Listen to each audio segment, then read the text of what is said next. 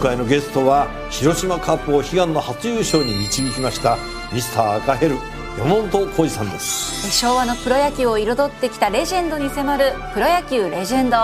火曜夜10時。10月7日月曜日時刻は朝6時を過ぎました。おはようございます。日本放送アナウンサーの飯田浩二です私、飯田、今日はですね韓国の首都ソウルに来ております。現在のソウルの気温は14.8度。そして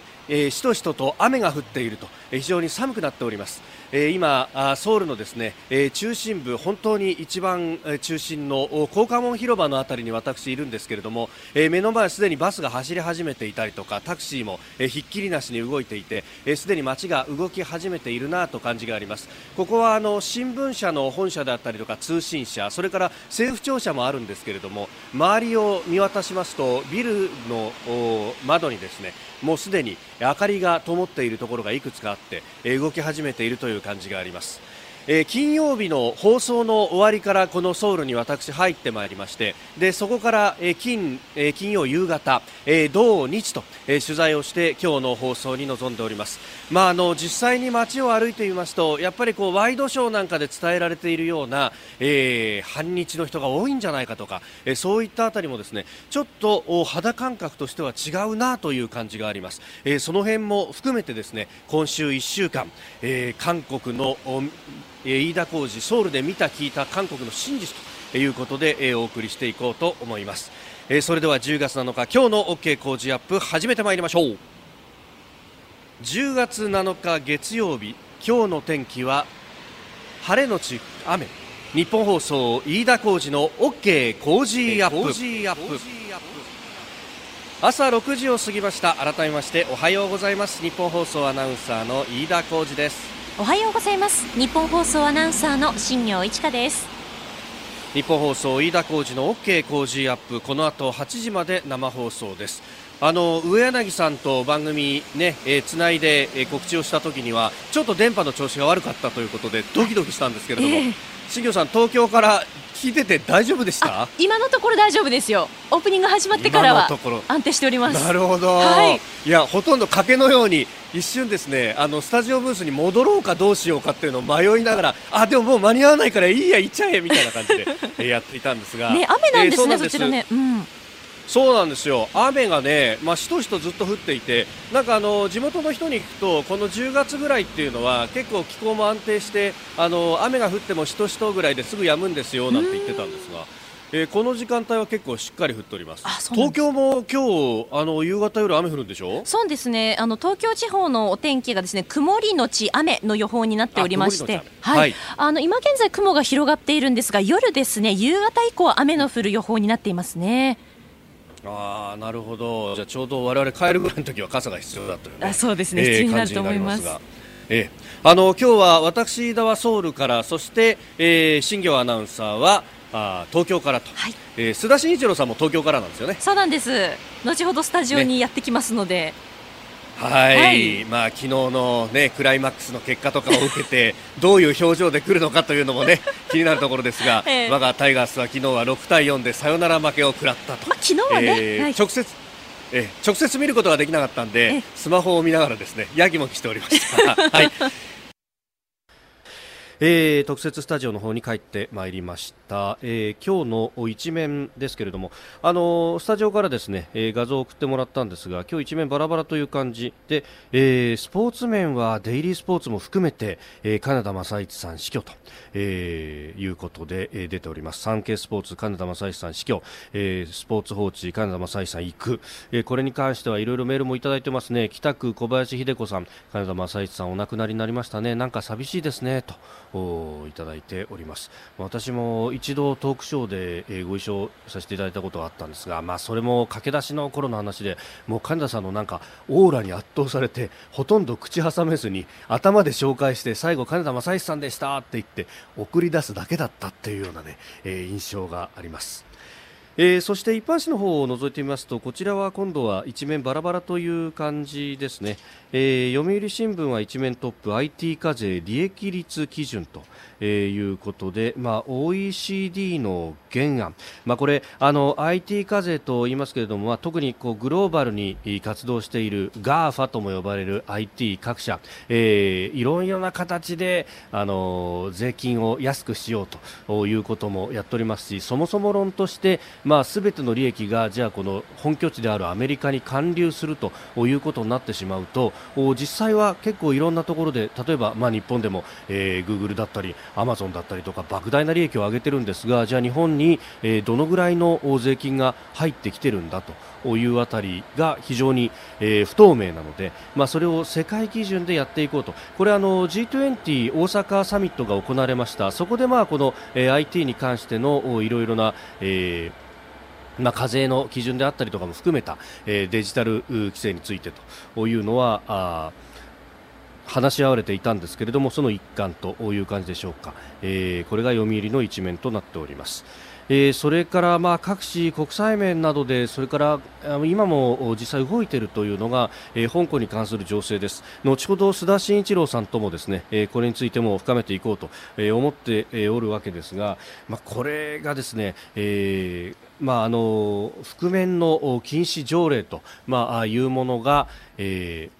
10月の5日から施行されたと。その直前の4日からですね、えー、これについての抗議デモというのが続いておりまして、えー、数万人がデモをしていると、えー、5日には13人が逮捕されたというような、ことも報じられております、まあ、この覆面禁止条例といいますか、まあ、その根拠となった緊急状況規則条例というものが発動されたんですがこれはあの行政長官の権限であらゆる規則を適用できるということで例えばあ、まあ、逮捕された後の交留の期間を延ばしたりであるとか、えー、そういったこともできる、えー、集会を禁止すると。要するにデモをすべて禁止することもできるということに、えー、なるんじゃないかと、まあ、これ適用次第なんですけれどもそういったことも考えられるのでここで引いちゃいけないということでさまざまなデモが、行われている、え、ということであります。まあ、これについてですねその警察の締め付けの厳しさ。でそれ、えー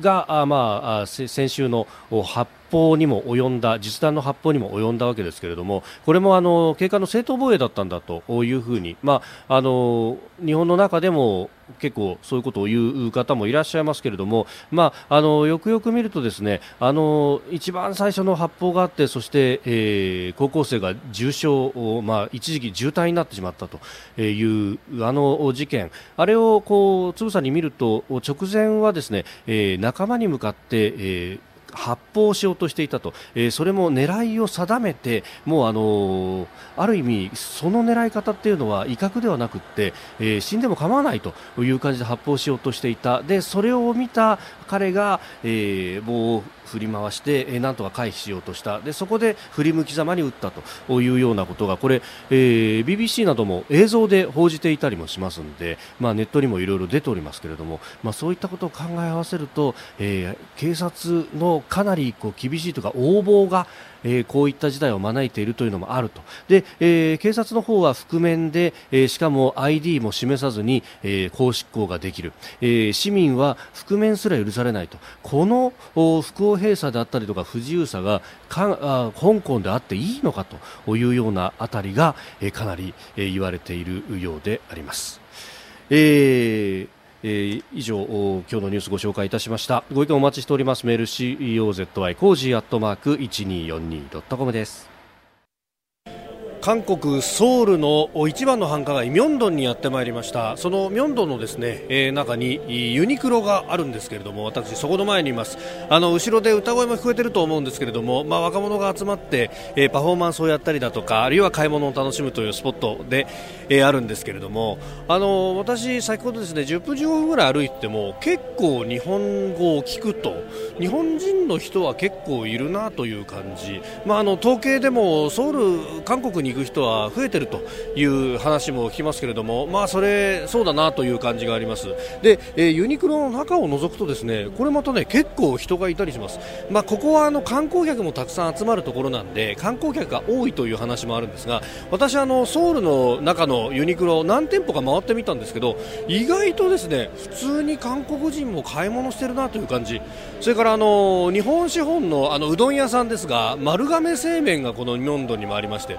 そこもですね見てみると結構お客さんが入ってるなという感じです。なんか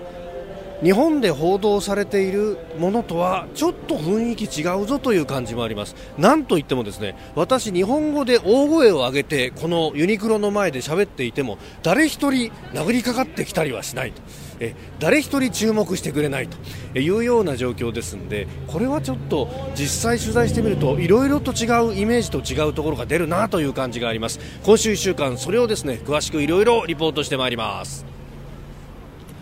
ということで、えー、今日は韓国のソウルと東京有楽町をつないで放送中 OK 工事アップです。えー、ミョンドンの様子をね、えー、聞いていただきましたけれども、そうあのイメージと違うっていうのはいろいろなところで、えー、感じました。あの金曜日に私入りましてですねちょっとあの知り合いのメディア関係者とかにも話を聞くといろいろと取材をする機会があったんですけれどもあの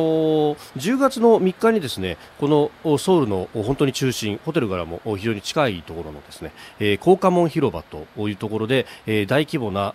ムン・ジェイン政権反対デモと、まあ、これあの名目としてはチェ・グクという法相、まあ、この人の就任、に反対をすると。支出どうなんだというのに反対するデモということではあったんですけれどもこれあの、ね、300万人が集まったとかいろんな報道されております、まあ、この数字そのものに関しては、まあ、あの現地の記者も言ってたんですけどもいや、あら双方盛るもんですからねということで、まあ、数字云々よりもやっぱ見てどうだったかっていう。でそこのところは私自身は、えー、実際に見たことがないのでなかなかこう比較ができないんですけれどもこれ、あの実はあ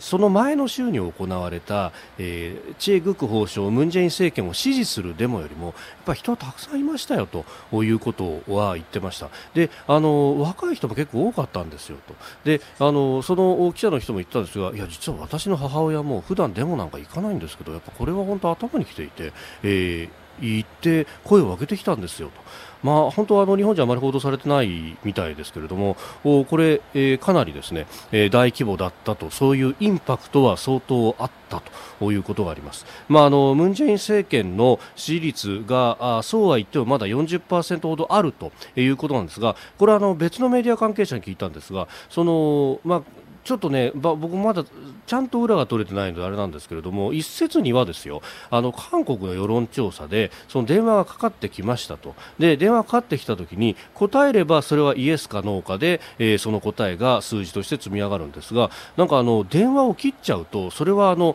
指示ということで数字が積み上がるというような話も聞いてだからあの国民の皆さんも結構その支持率だとか世論調査ってものに懐疑的な目を向けながらこう見ていると、まあ、この辺ももちょっとねあのメディア環境として日本と変わらないのかなという感じもあります。で、えー、それがゆえにですねその韓国の今の政権の、まあ、日本に対する当たりの強さとそれが、えー、国民レベルは全く違うということを、まあ、多くの人が強調していました、えー、そのあたりを経済の面からあるいは安全保障の面から、えー、専門家の方々にも話を聞いてきましたので、えー、この6時15分過ぎモーニングライフアップのゾーンでですね、えー、今週1週間、えー、分けて、えー、出していきたいと思っております。えー、まずモーニングライフアップ現地で見て聞いた韓国徹底レポート私の肌感覚をお伝えしましたさあ7時台はコメンテーターの方々とニュースを掘り下げます。今朝は有楽町のスタジオからジャーナリスト須田慎一郎さんです。須田さんおはようございます。おはようございます。おはようございます。さあさあ昨日は惜しかった。そうですね。本当にねあそこでなぜ藤川を投入しなかったのか、まあ、おっしゃる通り。同点ということもあったんですけどね、そこはちょっと悔やまれますよね。え本当ですよね、本当にね、まあでも、ほら、今日がありますもんね、ささんね。えあのー、今日飯田さんはどうなんですか、あの戻ってこられるんですか？いやちょうど試合終了ぐらいなんですよ、飛行機着くのが。だから、ロープを期待したいと思います。ライブ配信アプリ17ライブ配信の魅力は何といってもいつでも誰でもどこにいてもスマホ一つあれば楽しむことができること。17ではライバーと呼ばれるライブ配信者によるトーク音楽バーチャルやゲームなどの様々なライブ配信や著名人を起用した番組配信を24時間365日お届けしています。さらに現在17では月曜日から金曜日の「オールナイトニッポンゼロをリアルタイムでライブ配信中。パーソナリティやスタジオの様子を映像付きでお楽しみいただけるほか17限定のアフタートークもお届けしています。ぜひアプリをダウンロードしてお楽しみください。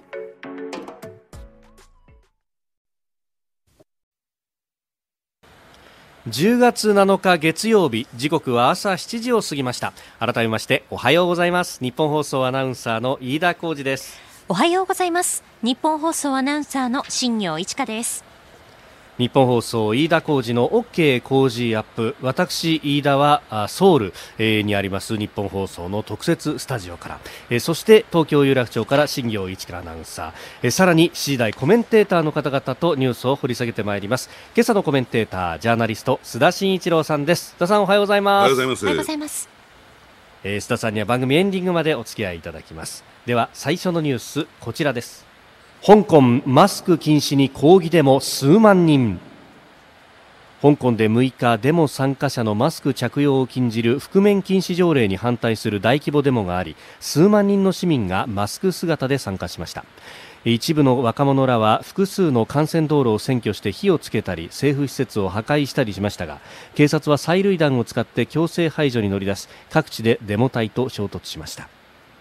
えー、香港政府トップの林鄭月娥行政長官が、まあ、議会の承認なく緊急状況規則条例というものを発動させたということもあってこれ、えー、相当ね、えー、の方々が街に出たということですね、須田さんね。はい、まああの言ってみればですね、えー、キャリーラムはですね、あの禁じ手を発動したなと私は思うんですよ。まあこの緊急状況規則条例ということなんですけれども、これはですね、はい、実は、えー、香港が中国に返還される前に作られた条例なんですね。うんうんはい、ですからそ、えー、そういった点で言うと、えー、このねあの古証文を引っ張り出してきて、えー、まあ強引にこれを当てはめたということなんですけれども、そこまでせざるを得なかったと。いう状況なんだろうと思いますし、はい、まあ、そういった意味で言うと、うん、新たな局面を迎えつつあるのかなと、まあ、相当、その今、行政サイド、香港行政サイドはですねもちろんその背後にいる、はい、えー、中国共産党、中国政府もそうなんですけれども、えー、まあギリギリのところまで追い詰められてきたなという感じがしますね。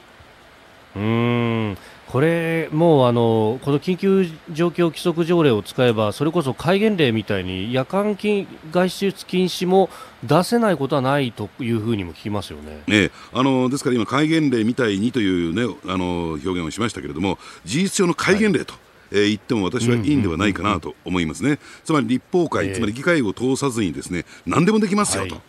要するに、えー、行政府トップがですね、えー、好き勝手にできるということですから、はい、どうなんでしょうね、えー、これまでねあの、香港市民の受け止め方というのは、まあ、言ってみればですね、はい、デモ隊に対して共感している人が大体に、ね、強く共感している人が2割、反発している人が2割、うん、残り残りの6割というのがですね、えー、まあ、どちらともつかないっていうね、そういう、えー、はい、分配だったんですよ。でその6割のですね、うん、人たちがぐっとデモ隊寄りの方に、えー、シフトしてくるんじゃないかなと思いますね。今までその6割の人たちって、まあ、経済面の影響とかも考えてそのデモ隊に対して懐疑的なんじゃないかっていうような、まあ、そういった報道も日本でもされてましたけれども、ええ、逆にこれ触れることになっていくわけなんですね。そうですね、あのー、ですからね、その一方でね、えー、先だってアメリカで、はい、アメリカの議会でですね、うん、えー、香港人権民主主義法案というのが成立をしたわけなんですが、えー、これをね、うんうん、えー、このままそれがトランプ大統領署名ということになっていきますとね、何が起こるかというとですね、はい、えー、香港アメリカが香港に対して認めてきた経済的な特別な地位優越的な地位というのをですねこれを見直すという動きになるんですよ。ですからそういった点でいうと経済金融面で、えー、大きなダメージを受ける可能性が高くなってくる。そうなってくると、えー、えー、香港からですね外国資本が、はい、えー、逃げ出す香港経済が大きなダメージを受けるという可能性が高くなってくる。でまあ、そのトリガーになるのが、やっぱり、はい、えー、どうなんでしょうね、この香港行政府等々のね、えー、まあ言ってみれば、人権抑圧というのが一つのトリガーですから、そういった点でいうと、うこの緊急状況規則条例を、えー、発動したということは、そのね、はい、トリガーを引きかねない、そういう状況になってるんだろうと思いますね。これアメリカの議会は相当動いてます。日本の国会は10月4日にスタートしたばっかりなんですけれども、えー、まだ表立った動きっていうのはないですよね。そうですね。あの来年の春にですね、えー、中日本はですね、はい、えー、中国の習近平国家主席を国賓待遇で、えー、まあ、来日をしてもらうという状況になってますから、はい、あまり中国をですね刺激するような、えー、そういう対応が取れないということもあるんだろうと思いますけれどもただねこれね、えー、マルコ・ルビオというね、はい、えーアメリカの上院議員が、えー、こういうことを言ってるんですね、えー、アメリカも含めてですね自由社会は、えー、香港の支援について、えー、行動が遅すぎると、あまりにも遅すぎると。いう批判をしてるんですよ。で、その点を考えると、うん、そのね、えー、あのー、まあ、発言の、えー、方向性がですね、日本に向かっていることもこれ間違いないなと思いますね。うん。えまずは香港のデモそして覆面禁止規則に関するお話いただきました配信アプリ17ライブ配信の魅力は何といってもいつでも誰でもどこにいてもスマホ一つあれば楽しむことができること17ではライバーと呼ばれるライブ配信者によるトーク音楽バーチャルやゲームなどの様々なライブ配信や著名人を起用した番組配信を24時間365日お届けしています。さらに、現在、17では月曜日から金曜日のオールナイトニッポンゼロをリアルタイムでライブ配信中。パーソナリティやスタジオの様子を映像付きでお楽しみいただけるほか、17限定のアフタートークもお届けしています。ぜひアプリをダウンロードしてお楽しみください。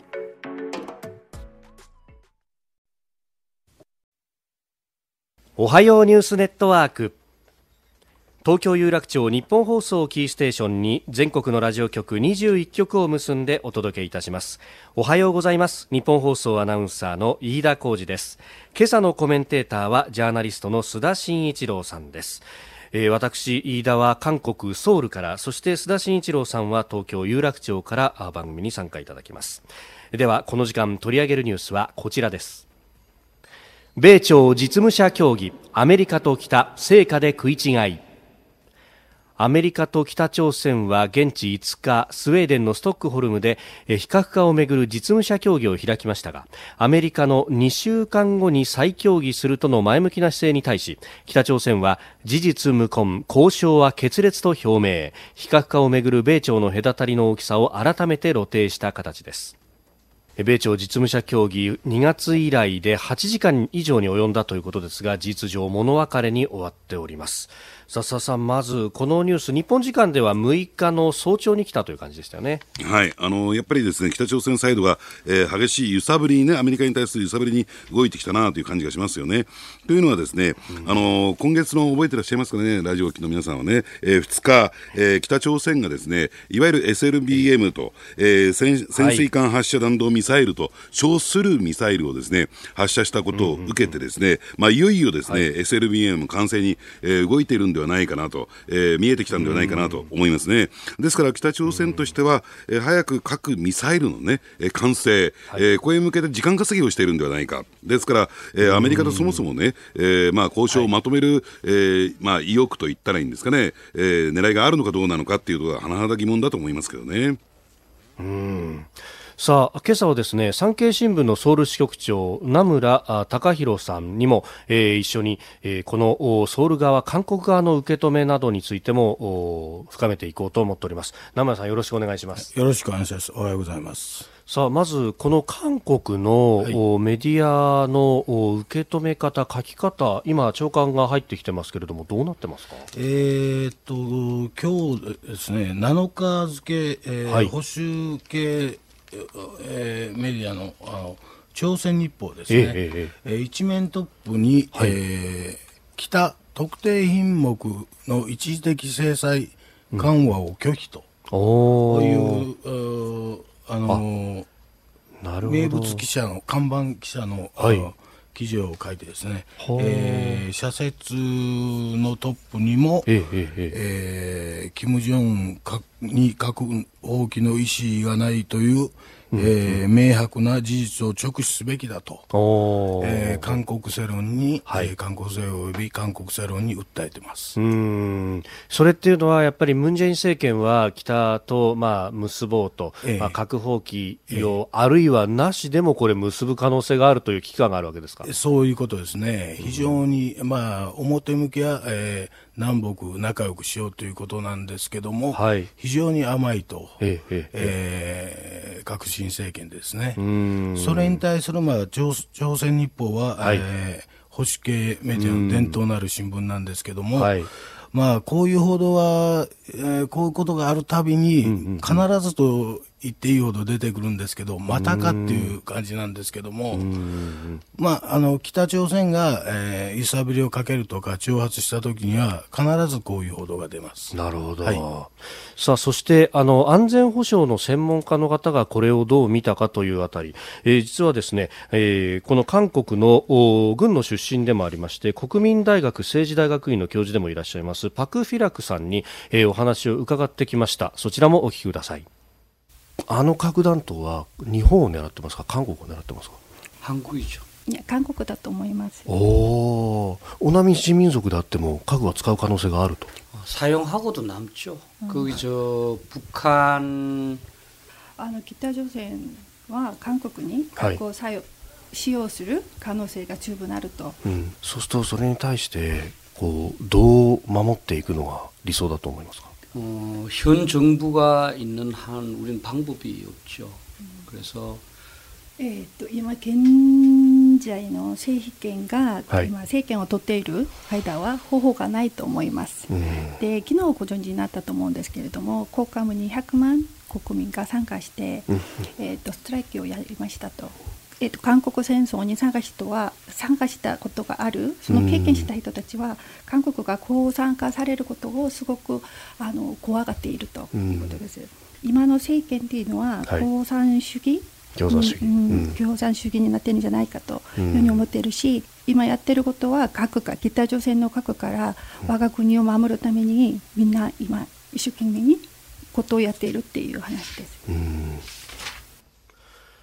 まあ、あの安全保障の専門家、軍の方があ見ているところで、まあ、日本だとその同じ民族には核は使わないんじゃないかなんてこともね須田さん言われていますけれどもおそんなこともないんだと非常にこうドライなというかえー、危機感のある話ぶりでしたね。そうですね。あのー、ですから、えー、先ほど申し上げた SLBM、に関して言いますとね、あのー、いわゆる高高度にミサイルを飛ばして、はい、そして目標に、うん、えー、それをですね、誘導するというね、ロフテッド軌道と言われている、えー、まあ、はい、新しい技術、まあ、あの、韓国あ、北朝鮮はこれを成功してたんですけども、ロフテッド軌道によるミサイルなんですよ。ええ、そうすると、今の日本でですね、あのー、まだイージス・アショアの配備ができていませんから、これを迎撃できるシステムというのは100%迎撃できるシステムがないんですよ。で、これ加えてね、はい、だから韓国ももちろんリスクが大きくありますけれども、日本にとってもですね、この北朝鮮のミサイル、核ミサイルリスクというのは大きく大きく高まってきたというふうに感じても考えてもらっていいんじゃないかなと思いますね。うんそうすると、本来であれば、これ、日本を守るためにどうするということになると、日米韓で連携しなきゃいけないはずなんですけれども、そこがというところですね。そうですね。あの、ですからそういった点で言うとですね、先だっての、その、ジーソミアの破棄というのがね、えー、この問題に関して大きな大きな影響を与えますし、で、加えて日本国内のですね、えー、議論といったらいいんですかね、あの、敵地攻撃、はい、えー、つまり、あの、潜水艦からもし仮にこれ発射することができますと、えー、ようになりますとね、そのもうそれを発見するという、あるいは補足追尾するということが、えー、なかなか難しい状況になってくる、そうなったときにですね、はい、どうするのかという議論をですね、やっぱり今国会で、えー、しっかりとやってほしいなと思いますね。はい、うん。それからあの名村さん、韓国側の受け止めとして、世論の受け止めとして、そのジーソミアとかってどうなんですか、あんまり話題に上ってるんですか？そうですね、一般的にはあんまり関心がないっていうか、でも、私の知人の、はい、えー、国防の関係者、はい、および OB ですね、には非常に今の状況はまずいといった危機感、危惧する声は聞きますね。うん。この政権の安全保障に対するムン政権のそういうことですね。姿勢というのはまずいと。ええ、うん。これ、ちょっと私の方からね、名村さんにちょっと伺いたいんですけれども、はい、あの、はい、どうなんですか、はい、今のムン・ジェイン政権というのは、えー、北朝鮮との統一を目指してますよね、でそうなってくると、えーえー、そうなってくると、えー、北朝鮮の核・ミサイルの、えー、影響といったらいいんですか、あのリスクというのは、韓国にとってあまり大きくないんだと考えている人たちも一定程度やっぱりいるということなんでしょうか？そうですねだから、もし核を南に向けて、えーえー、発射した場合ですね、えー、あの北は自滅するであろうとう、そういうふうにみんな信じ込んでますね。だから驚くほど悲しいほど、えー、北の核に対する危機感はないという感じです。ええ、もう長年、鳴らされたっていう言い方もできるんですけども、そういう感じですね、はい、だからこそ朝鮮日報がこうやって警鐘を鳴らし続けるそうですね、今、まあ、あの政権とはあの主張が違いますけども、まあ、ええ。まあ、頑張ってますね。あと、名村さん、もう一つ聞きたいのが、その、はい、今日の一面トップの見出しのところに、北特定品目一時的制裁を拒否っていうふうに、え出てますけれども、これどう、そういう提案をアメリカがしたのかどうなのか、まあ、その辺ではなかなかまだ出てこないところですかね。そうですね、あまあ、あのこれ、朝鮮日報が書いてることなので、はい、はい、なるほど、なるほど。まあ、あの言ったらあれですけど、勇み足も。あなるほど。ありますんで。そっか。結構、あの、こう、メディアの環境として、まあ、新聞も多いところでもあるし、そういうこと、ね、こう、飛ばし的な記事も書きがち。なるほど。まあ、ただ、ませんよ。まあこれ、ただ須田さん、あの日本としてはね、えー、対岸の火事というわけにもいかず、で一方であの条件なしで対話をするというふうに総理も金正恩委員長に対してはこうメッセージは投げているところ、はい、なかなか強硬には出れないという感じですかね。そうですね。あの今日本はですね水面下であのね、えー、先だって就任した北村、えー、まあ安全保障局長がですね、えー、北朝鮮との、はい、えー、交渉の糸口を探っているということですから、まあそれも含めてですね、はい、えー、まあ、北朝鮮とどう向き合っていくのかというのがね、今の政権がどう向き合っていくのかというのが、一つ大きなポイントかなと思いますね。うん確かに、まあ、北にメッセージを出さなくても、その国の守りっていうところは考えていかなきゃなんないし、で、それで、例えば憲法改正などがあると、それが北に対して、こう、間接的なインパクトになったりもするわけですかね。そうですね。だから、やっぱりね、きちんと備えを作る、体制を作るということが、えー、必要だと思いますよ。はい、だから、その、今の憲法の中でも敵地攻撃ってできるわけですからね。それについてきちんと、うんうん、えー、議論を積み重ねていくということが必要だと思いますね。うん、はい。えー、この時間東京有楽町のスタジオからジャーナリスト須田慎一郎さんそして産経新聞ソウル支局長の名村貴弘さんとお送りしてまいりました以上おはようニュースネットワークでした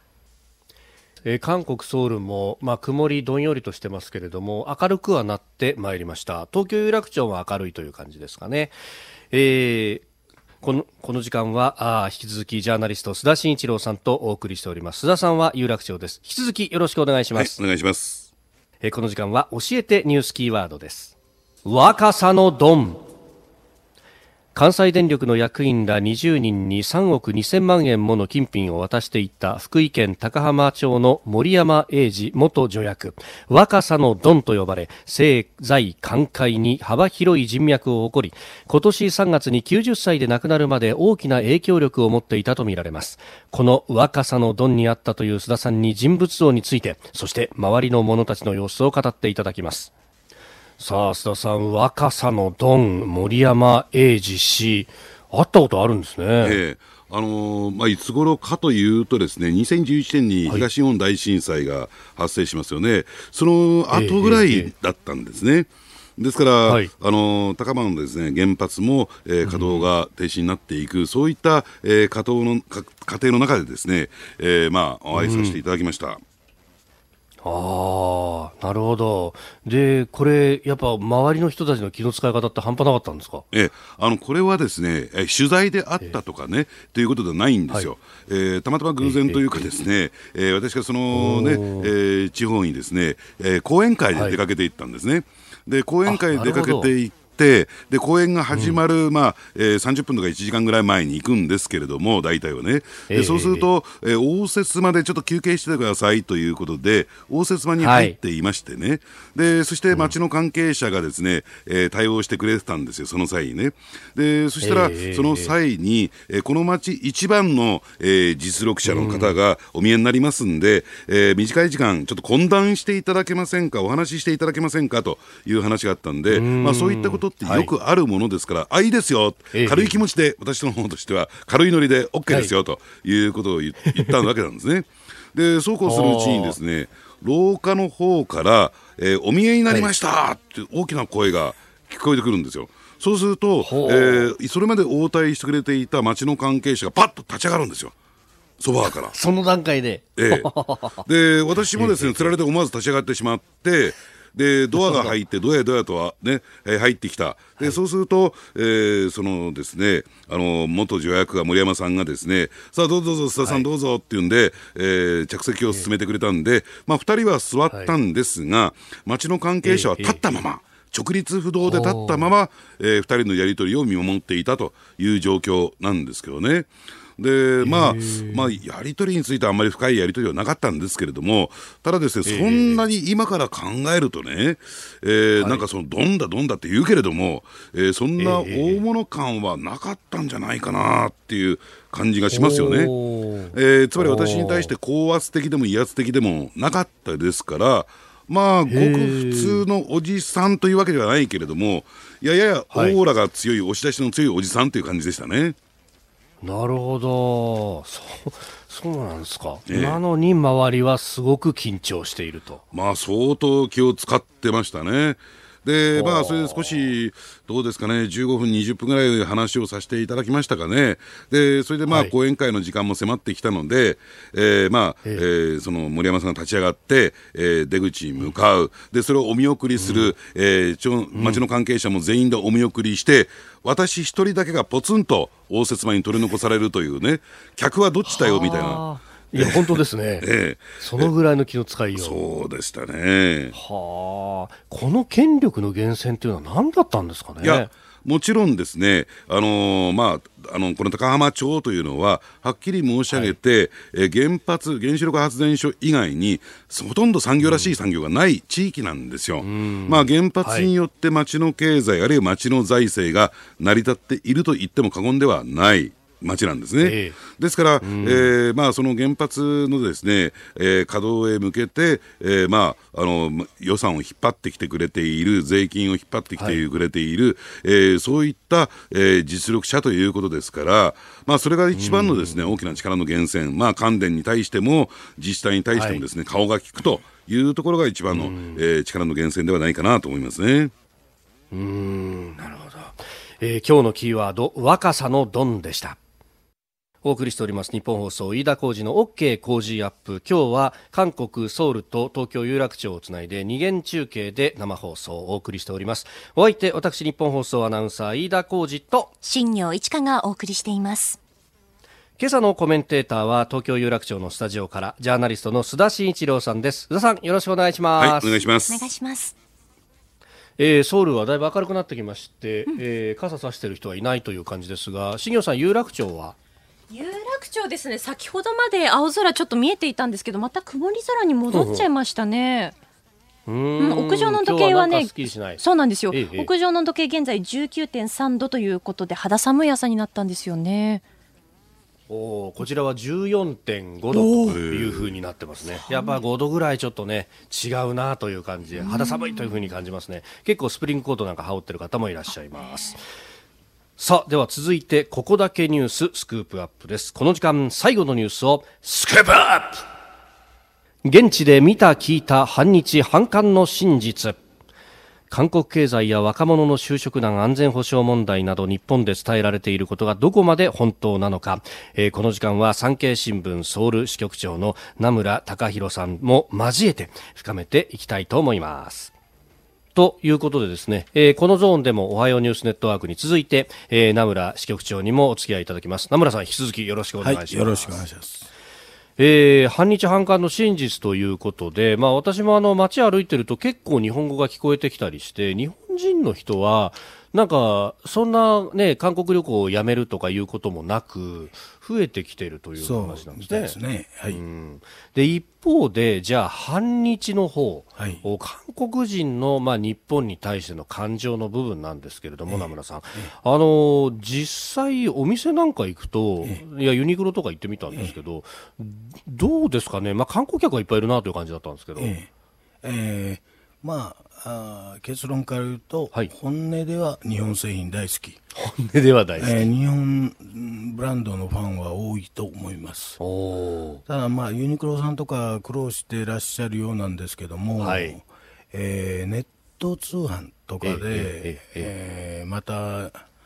戻ってきてるっていうか。なるほど、えー、そういう話も聞きますね。じゃあ、あのー、人の目もあるから、店舗に行くのははばかられるけど。そうですね。あのーえー、これ、当時の韓国でよくありがちなことなんですけど、はいうん、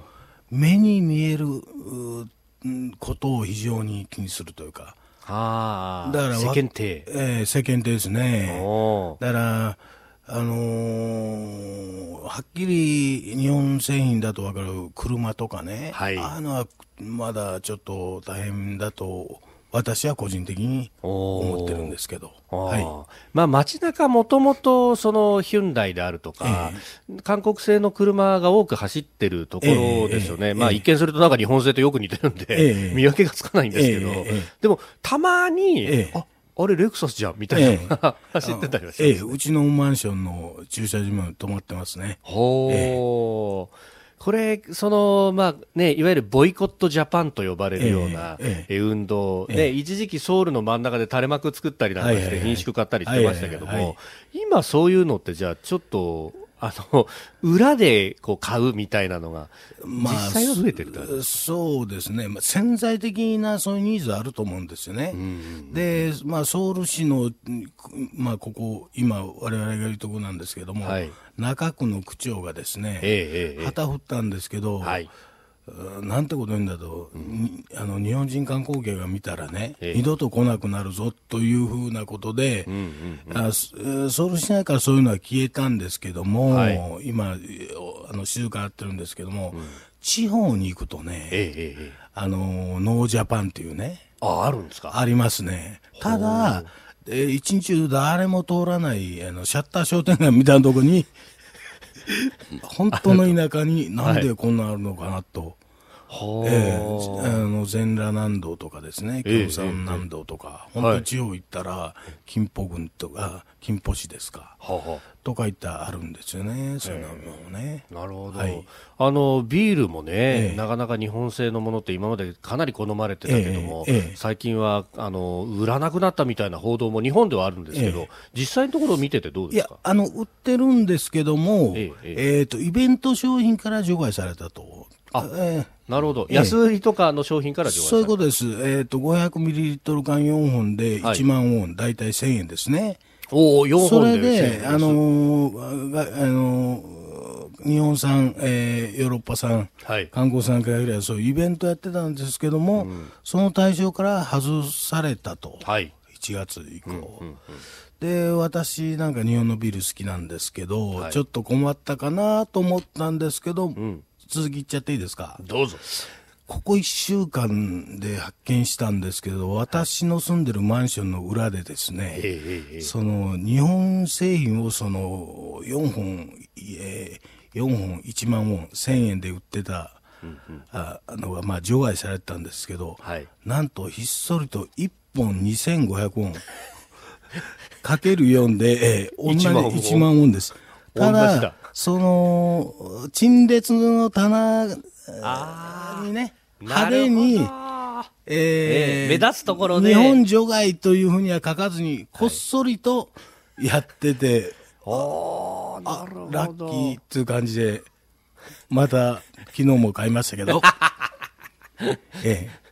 須田さん、やっぱなんかこう対面気にするようなところっていうかね、やっぱ、えあの 実の部分では結局、製品買ってたりする部分もあるんですかね、これね。そうですね、ですからね、私思いますにね、やっぱりこの、えー、はい、政治的な、ね、意味合いでその輸入量を減らそうとか、あるいは販売を禁止しようとかっていう動きは、やっぱりマーケットメカニズム前にね、えー、そういう形で崩れていくんではないかなと、はい、あのー、ですから、どうなんでしょうね、やっぱりウォン安ということを受けて、ですねあの韓国と日本のですね LCC の航空運賃、はい、これもものすごく安くなってるんですよ。で、私、びっくりしちゃったのが、あのー、なんと往復で5000円というのが出ましてね。で加えすごいです、ね、えー、で加えてですね日本からやっぱり爆買いツアーというのがですね 今韓国へ、えー、たくさんの観光客の方がいら行ってらっしゃると。でそうするとやっぱり韓国サイドとしてもですねやっぱり、えー、そこがビジネスチャンスですからね。やっぱりあのその反日もいいけれどもやっぱり自分たちの懐具合を考えると、はい、やっぱり日本人観光客に対して、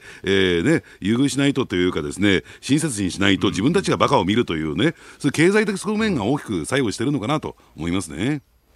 ああ、ある意味上に政策あれば下に対策ありみたいなもんですかね、ねこれ。ええー、うん。まああのね、こういったあところ、えー、いろいろな側面で、まあ、日韓関係、そのムン・ジェイン政権がやるようなもうゴリゴリの反日ではない部分があるかもしれないというところが見えてまいりました。明日以降もですね、えー、6時15分頃のモーニングライフアップのゾーンなどで、えー、この日韓関係についていろいろと報じていければと思います。えー、この時間、産経新聞ソウル支局長の名村隆弘さんにお付き合いいただきました。名村さんどうもありがとうございました。ありがとうございました。どうも。以上、ここだけニューススクープアップでした。今朝の放送、この部分も含めて、ポッドキャスト、YouTube、ラジコ、タイムフリーでも配信しています。詳しくは番組ホームページをご覧ください。